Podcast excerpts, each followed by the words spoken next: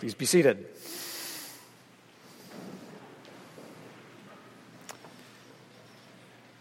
I love to go to Christmas pageants. That's because one of the young actors always makes an observation that will contain some profound theological truth. Christmas pageants may not be the best drama, but they are a wonderful source of sermon illustrations. I remember one pageant from many years ago when, during our dress rehearsal, the young girl who was the narrator was very nervous. And she was trying to make up for that by sort of joking around. So she got to the part in the Gospel of Luke that reads, And Joseph also went up from Galilee to be taxed with Mary, his espoused wife, being great with child. And so it was that while they were there, the days were accomplished that she should be delivered. Delivered, she cried out. What is this, UPS? Well, she was trying to be funny, but she hit on an important truth. Christmas is about a very special delivery God's delivery of God's self to us through the birth of his son. These days, we take convenient delivery almost for granted. We can have almost any item delivered to our home. It's not, not just pizza anymore. You can get almost any kind of food or drink brought to your door in a matter of minutes. We expect that when we order something from a catalog that it will be there no later than the next day. My guess is that the big brown UPS truck meet at least one stop at your house this year. And as you know, Amazon is going even a step further by developing a system whereby your parcel will be dropped off at your front door by a drone aircraft minutes after you place your order.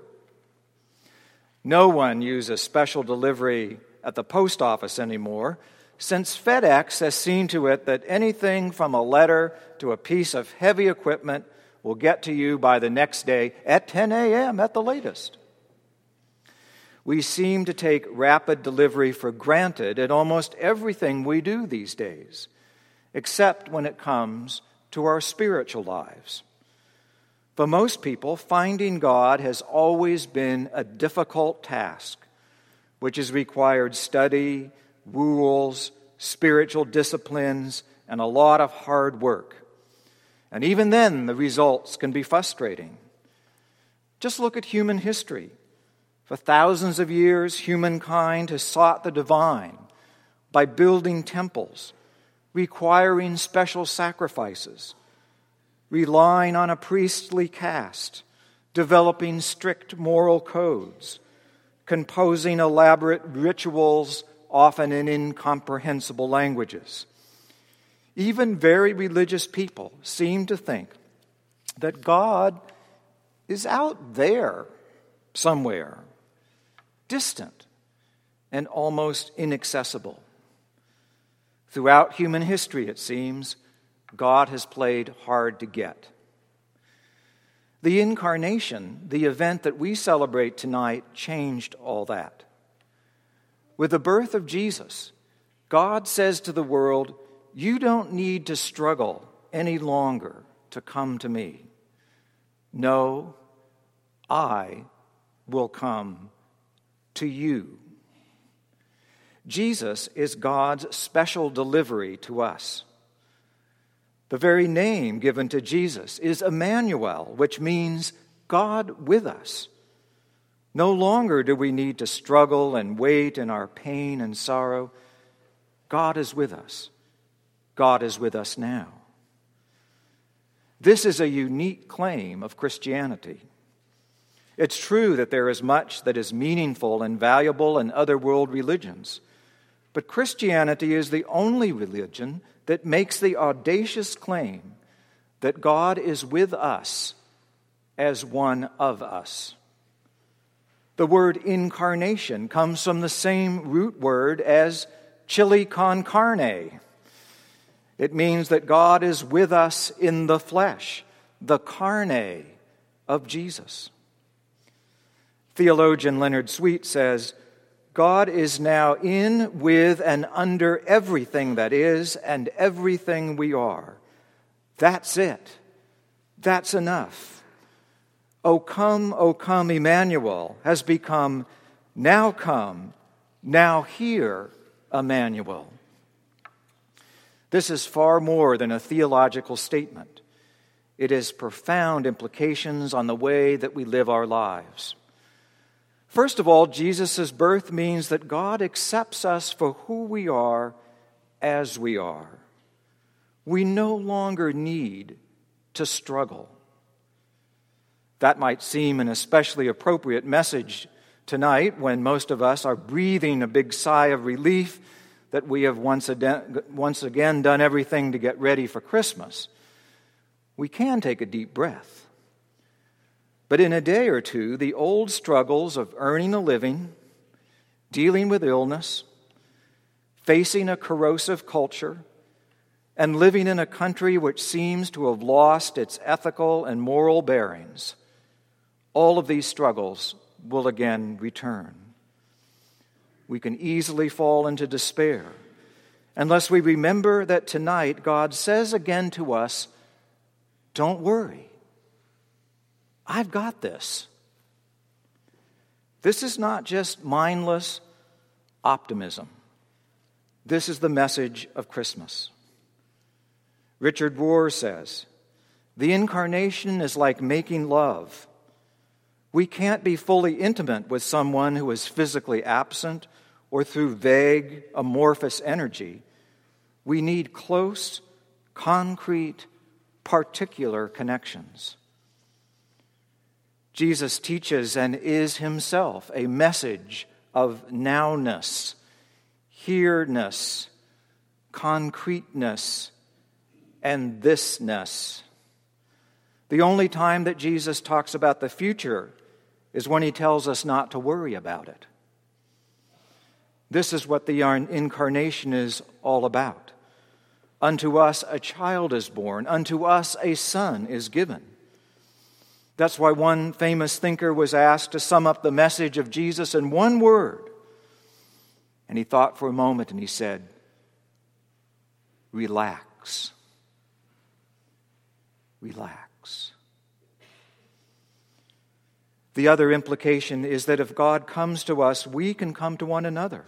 We can reach out in love and compassion to those around us, not just because it's the politically correct thing to do but because we now see the love of God reflected in each and every person around us, from our beloved family members to the ragged homeless person on the street. Martin Luther wrote, Oh, dear God, how are we so blind that we do not take such love to heart? God Himself throws Himself so deep down into our midst and accepts the works of all those who give themselves to the poor as though they had been done to him. Thus, the world is full of God. In every lane you meet Christ, you find him at your door. A friend of mine quite literally found Jesus at his door one Christmas Eve. My friend's name is Michael, and in addition to being a devout Episcopalian, He's also a gourmet cook. And he had taken it upon himself to make an elaborate Christmas dinner for his group of friends. The kitchen was in full swing with both ovens hot, pots boiling on the stove, and pies cooling on the rack. Then suddenly he heard a knock at the front door. Cursing under his breath for the interruption, he ran to open it. And standing on the front porch was a street person dirty, ragged, smelling of booze. What? yelled Michael. I wonder if you have some spare change, the man said. Look, Michael said, I don't have time for this. I've got Christmas dinner to make, and he slammed the door. But before he got back to the kitchen, he froze in his tracks. Oh my God, he said. What have I done? And he ran back to the front door and he, he, he flung it open and he looked down the street and he looked up the street. Empty. It dawned on him. It's Christmas Day, and I have turned away Jesus. And he sat down on the curb and wept. It was a painful lesson for Michael, but he learned his lesson well, and that's why I think he shared it with so many, many others, including myself. When Christ comes to us in grace, we cannot but share that grace with others. God delivers his love to us through his Son, and we can deliver that love to others in the same humble, down to earth way in which it was given to us. We love because Christ first loved us. We are here tonight to celebrate a love that was delivered to us silently, so silently, so long ago, and yet which still comes to us this night and every moment of our lives. The baby Jesus is God's special delivery gift to each and every one of us. All we need to do is sign for it, accept it, believe it, and share it. And when we do, it will be a Merry Christmas indeed.